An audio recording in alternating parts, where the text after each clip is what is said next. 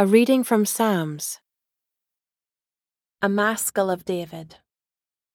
Blessed is the one whose transgression is forgiven, whose sin is covered.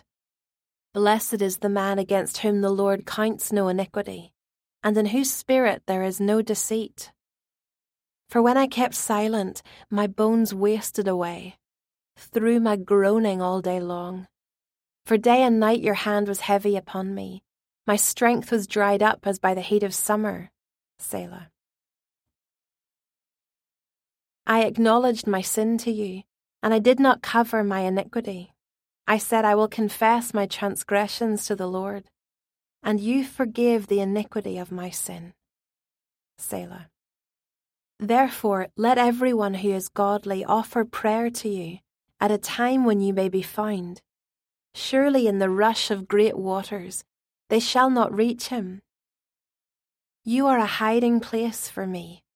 You preserve me from trouble. You surround me with shouts of deliverance.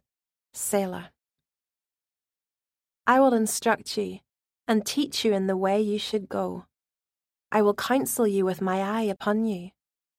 Be not like a horse or a mule without understanding, which must be curbed with bit and bridle or it will not stay near you.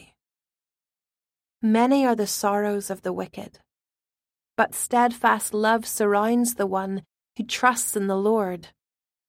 Be glad in the Lord, and rejoice, O righteous, and shout for joy, all you upright in heart.